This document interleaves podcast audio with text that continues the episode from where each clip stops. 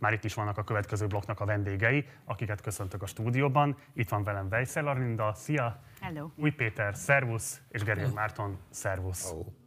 Ti mindhárman olyan médiumokban ültök, vagy olyan médiumokból érkeztek, amelyeket ilyen vagy olyan módon, de elég erőteljesen megcsavart a hatalom az elmúlt tíz évben.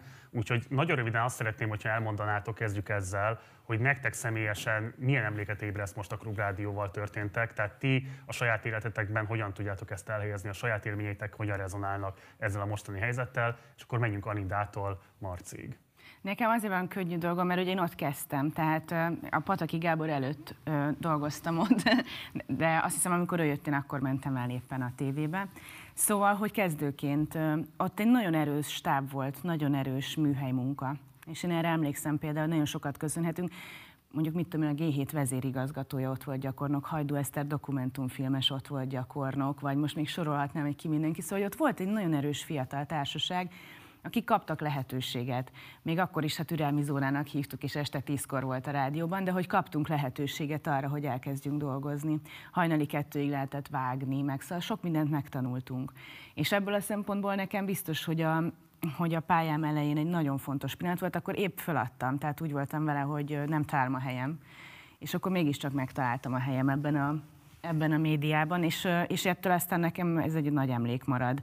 És aztán én eljöttem, és most nyilván megcsavarta az élet nagyon a klubrádiót, de ugye én a közmédiában folytattam, azt is megcsavarta az élet. Szóval most már gyakorlatilag ilyen rutinosak vagyunk szerintem, itt legalábbis biztos mindannyian abban, hogy hogy ez milyen, amikor egyszer csak fölülről valahogy megcsavarják azt, amiben hát, és aztán hittél. a hírtévét megcsavarta az élet, aztán a hírtévét megcsavarta, és aztán még egyet csavart és aztán még egyet csavart rajta. Igen, azért van ebben valami borzasztóan fájdalmas, hogy tulajdonképpen azt kell fölismerned, hogy a politika osztja a szerepeket, és, a, és az, hogy van-e munkád, vagy nincs, az nagyon sokszor függ a politikától, és ez mondjuk azért egy furcsa és kicsit szánalmas felismerés, mondjuk az elmúlt 10-20 évben. Neked ez a legfontosabb felismerés a 2010 utáni időszaknak? Nem, nyilván az is, hogy mennyire alakul át. Amit emlegettél, a szolidaritás, ez például egy elég fontos kérdés, és szerintem arról nagyon sokat kellene beszélnünk, hogy milyen szolidaritás lehetséges, vagy most egy, ebben a teljesen új világban mi lehetséges.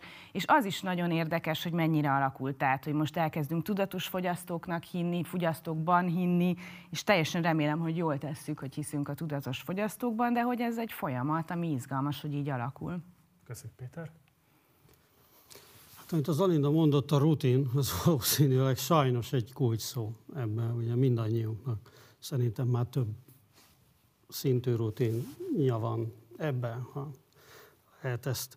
Nagyon rossz talán ez a használata a szónak, de mindegy, most már jobbat nem találunk ki, hogy hát nekem is gyakorlatilag ugye 2010-ben Nekem az Indextől már egy ilyen körbe menekülni kellett, utána a Népszabadságot, ahol én 90 óta írtam, azt ugye teljesen kinyírták, az ennyiből mondjuk egy, egy különálló történet, mert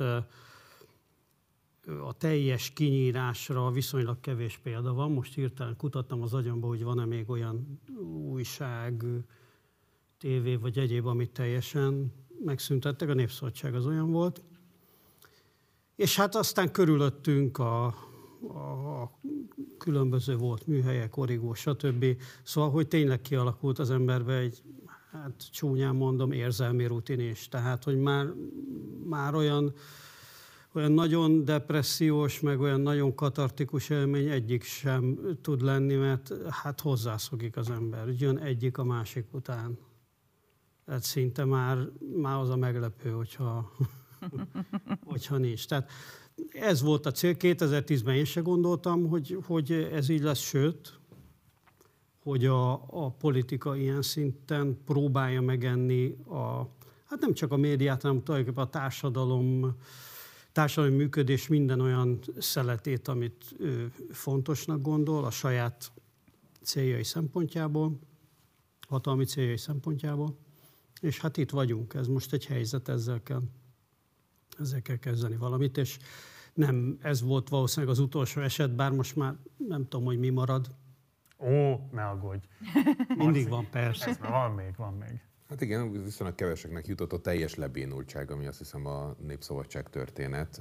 Ugye a magyar nemzetes kollégák is megélték ezt 2018 áprilisában, a heti válaszos kollégák is megélték, azzal a drámaisággal talán, amivel a népszabadságot megtették, az azért páratlan, tehát ugye eljátszották azt, hogy átköltözünk A-ból B-be, és mi magunk összecsomagoltunk, és mi magunk hazavittük a dolgokat, és meg volt beszélve, hogy hogyan fogunk a következő nap egy másik irodaházból dolgozni, és hogyan lettünk kizárva szó szerint a minden rendszerünkből. Tehát, hogy úgy tudtuk meg, hogy megszűnt a népszabadság, hogy a levelezési rendszer azt írta, hogy nem vagyok jogosult hozzáférni az e-mailjeimhez, így aztán nem tudtam megkapni azt a céges levelet, mely szerint fel vagyunk függesztve, tehát az origóból tudtuk meg, hogy vége a népszabadságnak. Ugye azért is visszatekintve bénultság, mert nagyon sokszor sikerült egyébként, és ez a hatalomnak egyébként részint a, a, a, a malmára hajtja a vizet, hogy azt mondja, hát a klubrádió tovább létezik, tehát hogy, hogy mindig keverten és, és összetetten és, és kicsit idétlenül kell fogalmazni, hogyha a jövődet akarod biztosítani. Az indexes kollégák is fölálltak, de azt mondták, hogy folytatjuk, csináljuk, és akkor lehet vonogatni a vállat, hogy de hát itt minden rendben van, hát itt csak belső viták vannak, de hát dolgoznak, de hát hogyha ügyesek, ha nem tudom micsoda. A Népszabadságnál ilyen nem volt. Tehát ott, ott, ott, ott mi próbálkoztunk, ugye voltak is harcias mondásaink, hogy akkor van vége, amikor mi mondjuk, hogy vége, uh-huh. és a mi közösségünk ugye csendben ezért kénytelen nevetni ezen a mondáson, mert nem mi mondtuk meg, hogy mikor van vége, hanem velünk tényleg hosszú távon is megmondatták. Ugye mindhárman elmondtátok a történeteteket, szerintem van még egy hasonlóan közös elem, nevezetesen, hogy mindig az volt a mondás, nem csak sajtószakmai berkekben, a nyilvánosságban is, hogy ez most a teteje, ennél már nem mehet tovább a hatalom, tényleg ez az utolsó. És közben ugye már az Indextől való eltávozása a Péternek, a Népszabadságnak a felszámolása, MTV kiüresítése, Hír TV-nek a felszámolása, és így tovább. Látszik, hogy nincsen ilyen, hogy teteje, mindig van egy következő lépcsőfok. Szerintetek a ti történeteitek miért nem tudtak szélesebb körű szolidaritási megmozdulást megmozdulást indukálni. Ugye a Népszabadság esetében legalább voltak tüntetések, vagy volt legalább egy tüntetés a Kossuth téren, de ezen túlmenően igazából nem jöttek létre új sajtószakmai szervezetek, nem erősödött meg a szakszervezet, nem alakult ki egy olyasfajta, akár csak informális együttműködés, amelyben mondjuk lehetne tudni arról, hogy ki miben van, hogyan próbálnak küzdeni az egyes kollégák. Ugye ebben a körben most nagyon sokan ülhetnének még itt, akik alól komplet szerkesztőségeket szerveztek ki, a vidéki hálózatokról már nem is beszéltünk, tehát hogy itt olyan történetek is vannak, amelyekről nem is feltétlenül tudjuk, hogy megtörténtek.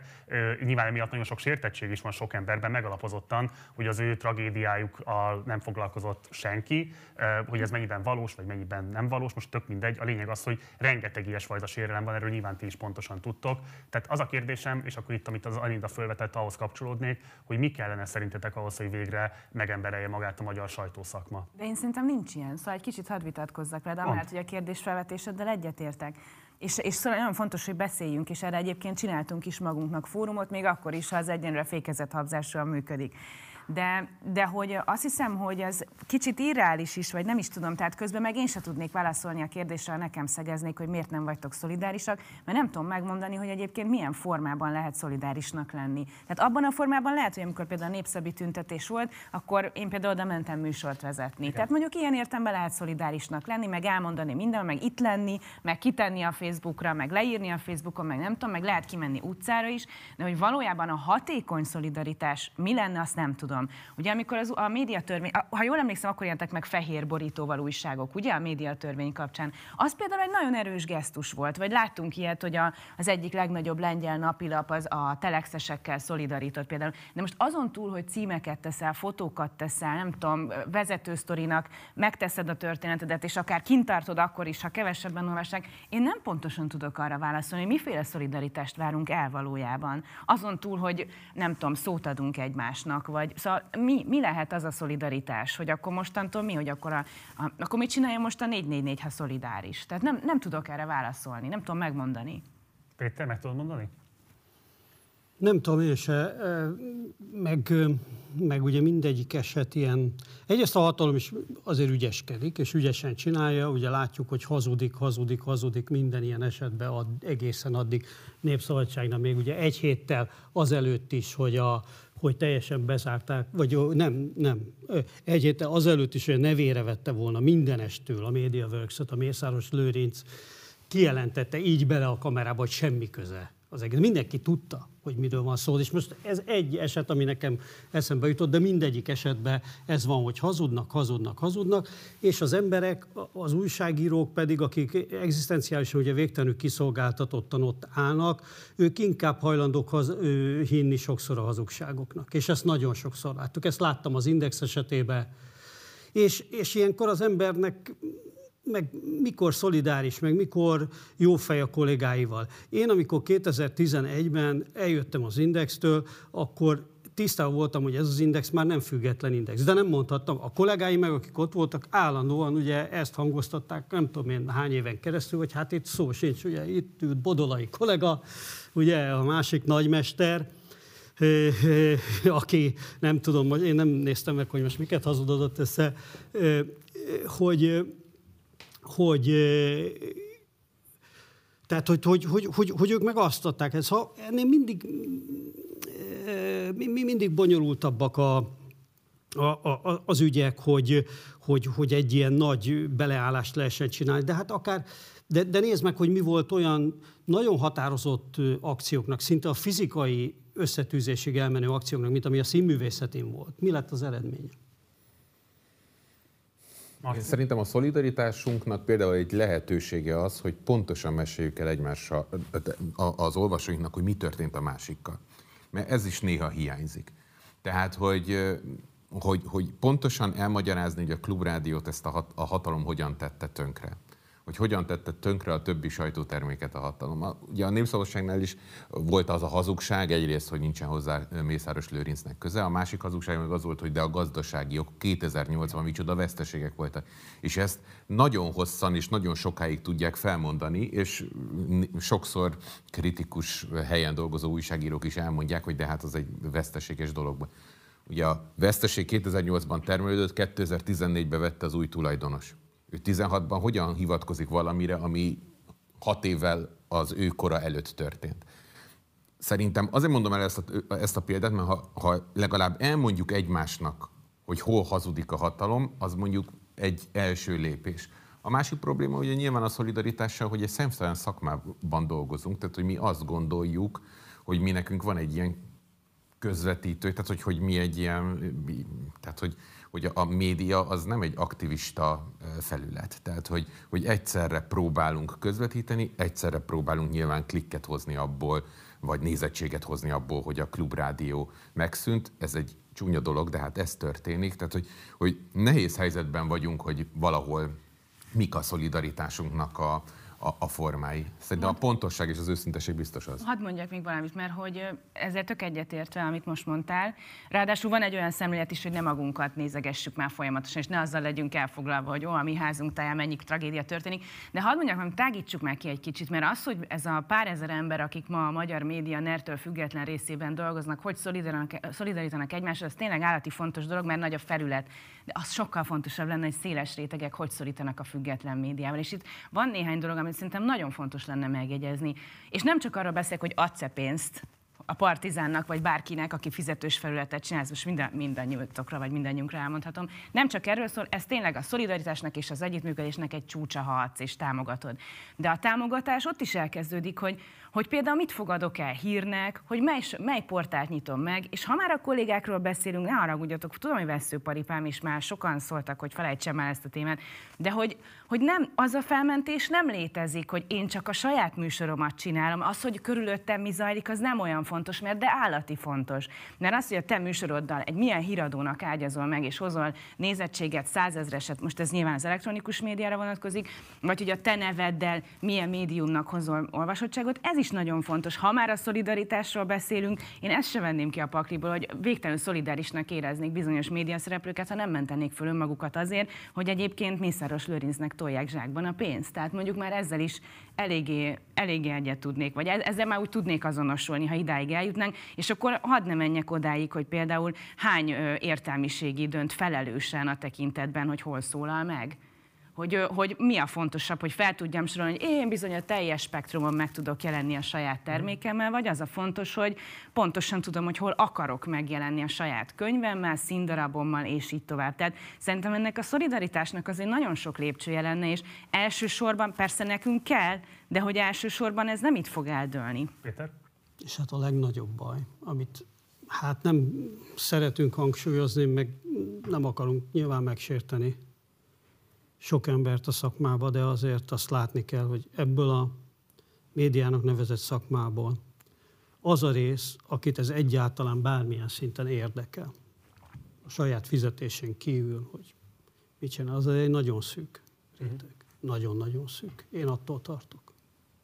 Mennyiben Akit ez, akit ez olyan szinten is érdekel, hogy a saját egzisztenciális ö, igényeivel, vagy a saját egzisztenciáját hajlandó veszélyeztetni azért, hogy Ugye a Klubrádió most át fog vándorolni az online térbe, feltétlenül csak ideiglenesen, vagy remélhetőleg csak ideiglenesen. A ti megélésetek szerint mennyiben jelent védettséget az online tér Magyarországon?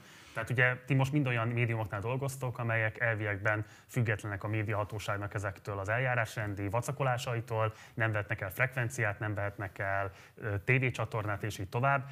Mi a megélésetek?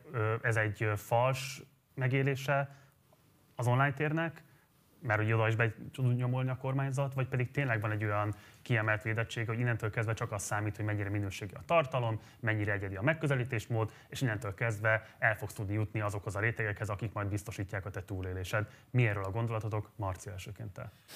Hát én azon gondolkodtam, hogy akkor én leszek a negatív, tehát hogy, a, a, hogy nettóban mindig a Fidesz nyer.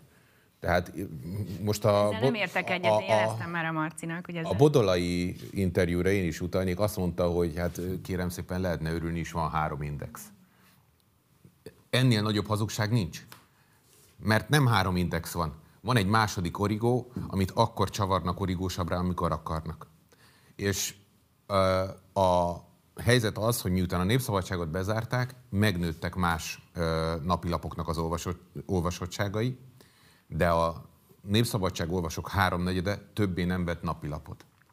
Ö, igen, fogyasztott Igen. hírt valamilyen fokon, de nem azzal az intenzitással, és nem azzal az anyagi ráf- ráfordítással, mint előtte.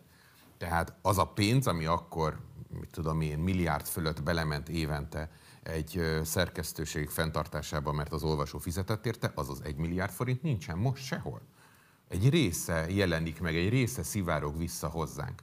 Igen, az Indexnek a vége tavaly nyáron azt eredményezte, gondolom Péteréknél is, hogy megértették a 444 olvasói, a HVG olvasói, és most már a Telex olvasói, hogy finanszírozniuk kell ezt, de összességében a széles elérést és a korábbi pénzeket nem tudtuk visszacsinálni. Tehát el tudunk menni az internetre, a klubrádió is el tud menni az internetre, és a kormány számára fantasztikus dolog, hogy a klubrádió működik az interneten, mert megint húzogathatja a vállát, és hogyha csak 20%-ot vesztenek a, néz, a hallgatóikból, ami fantasztikus teljesítmény lenne, az is logikailag azt jelenteni, hogy legalább a reklámbevételeikből is 20%-ot kéne bukniuk, de 100, olvasó, 100 hallgató helyett 80 olvasó nem fogja tudni ugyanazon a szinten fenntartani.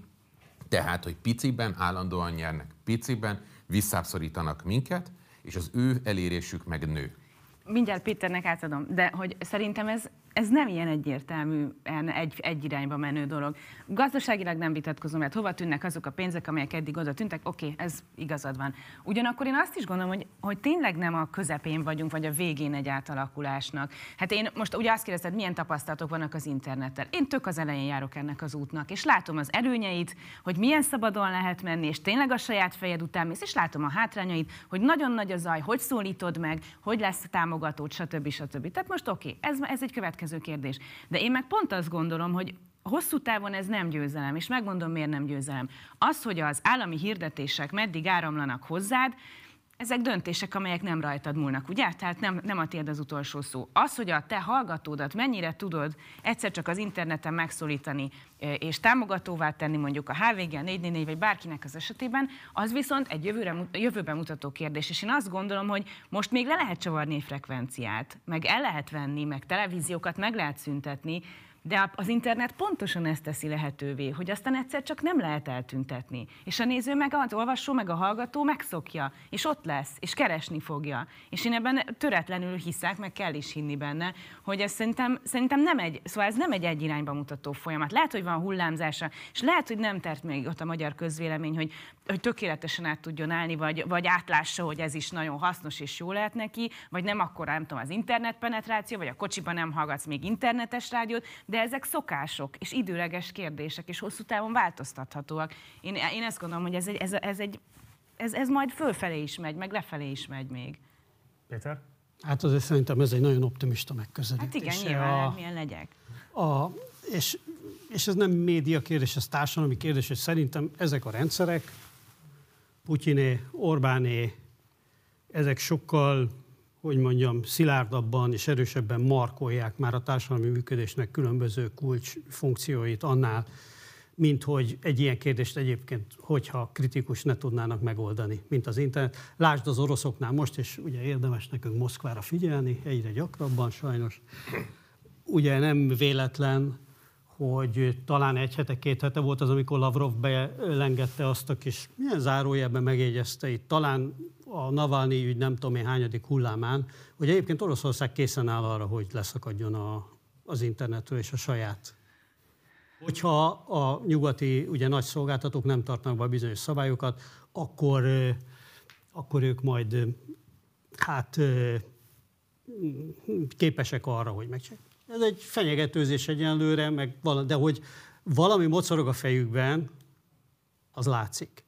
És itthon is ugye elkezdődött ez a mozorgás, és sajnos ebben sokan baloldalról is, itt a Partizánban is hát hajlamosak egy kicsit ilyen kapitalizmus kritikai oldalról, de becsatlakozni, és ez szerintem nagyon veszélyes, ami ugye a Facebook, Google típusú óriási, óriás szereplőknek a korlátozási igénye felé mutatnak, de Varga Judit is már belengetett egy ilyet, és, és hogyha megindul ez a fajta, hogy vonjuk ezt is valamilyen módon a kontrollunk alá, én abban azért látok veszélyes törekvéseket, és nem vagyok abban biztos, hogy a magyar sajtószabadság ügye, az mondjuk Varga Judit kezében jobb helyen van, mint David Zuckerbergében. A kitettség sokkal egyértelműbben látszik mondjuk a magyar hang esetében, ami nem tud ma Magyarországon nyomtatni, mert nem nyomják ki az újságot, ezért nem is tudna napilap lenni.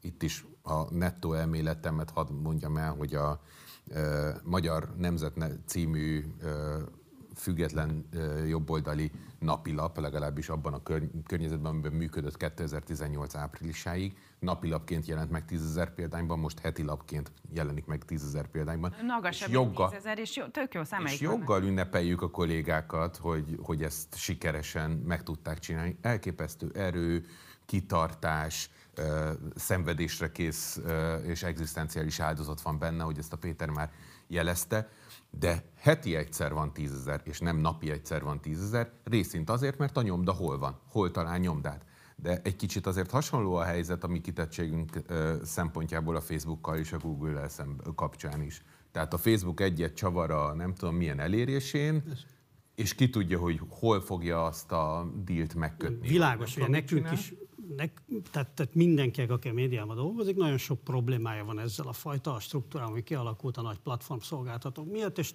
tényleg nagyon sok probléma van ebből. De látszik, hogy a politikának is van, és ez nem egészen ugyanaz a probléma, és már ebben elindult azért az okoskodás, meg az ügyeskedés, és ezeket a törésvonalakat ugye mindig nagyon ügyesen játszák ki. És hogy azt fogja egyszer mondani, hogy lám, micsoda társadalmi micsoda társadalmi igény van arra, hogy szabályozzuk ezeket a nemzeti keretek között, ugye ezeket a szolgáltatókat, és majd akkor szabályozzák valami ügyes módon. Igen, ez a pessimista olvasat.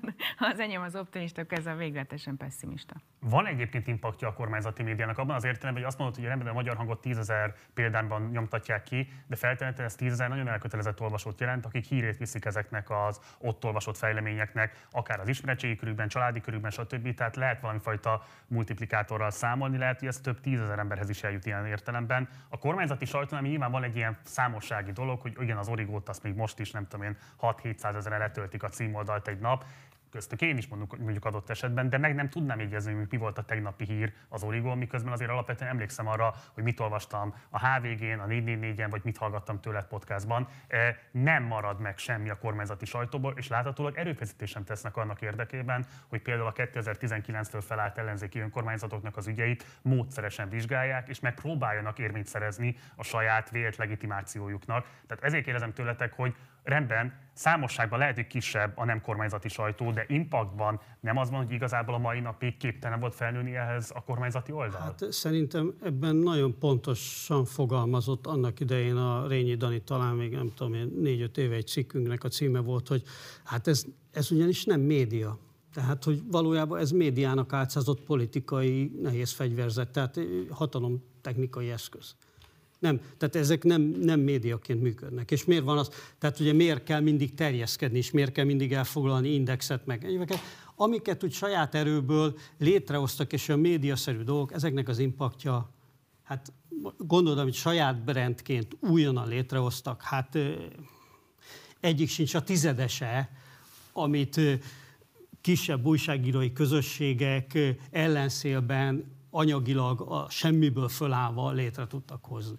Egyébként most, de a magyar hangnak nagyobb, az, nagyobb a példányszáma, mint a tízezer, csak szerintem okay, ha okay. most látják, kikérnék maguknak. Tehát ennél azért, ennél azért magasabb, tehát mérhetően magasabb. Azt hiszem, hogy az előfizetőik tízezer fölött van talán. Igen, az, az lehet, az lehet, pontosan. Mindegy, csak akartam tenni kigazítást, hogy ne kapjon a györcsambor agyvérzést, ha most megnézni ezt. De az impactról mit gondolsz? Nem tudom, én ezt nem akarom igazán véleményezni, tök igazán a Péternek. Hát ez nem izé, ez nem, ez, az nem média, hogy Orbán Viktort a... idézhetjük, tehát ő azt mondja, hogy fele-fele jelenleg, tehát hogy utolérték a baloldali. Számba lehet, lehet, hogy ezt számba lehet mondani. De ugye a, amennyi publikációjuk van, azért azt mutatja, hogy a hatékonyságuk borzalmasan alacsony. Hát igen. Tehát még Orbán Viktor számít. Hát igen, ez részben alacsony, másrészt meg amikor kritikus volt, és amikor nagyon kellett, akkor láttuk, hogy működik.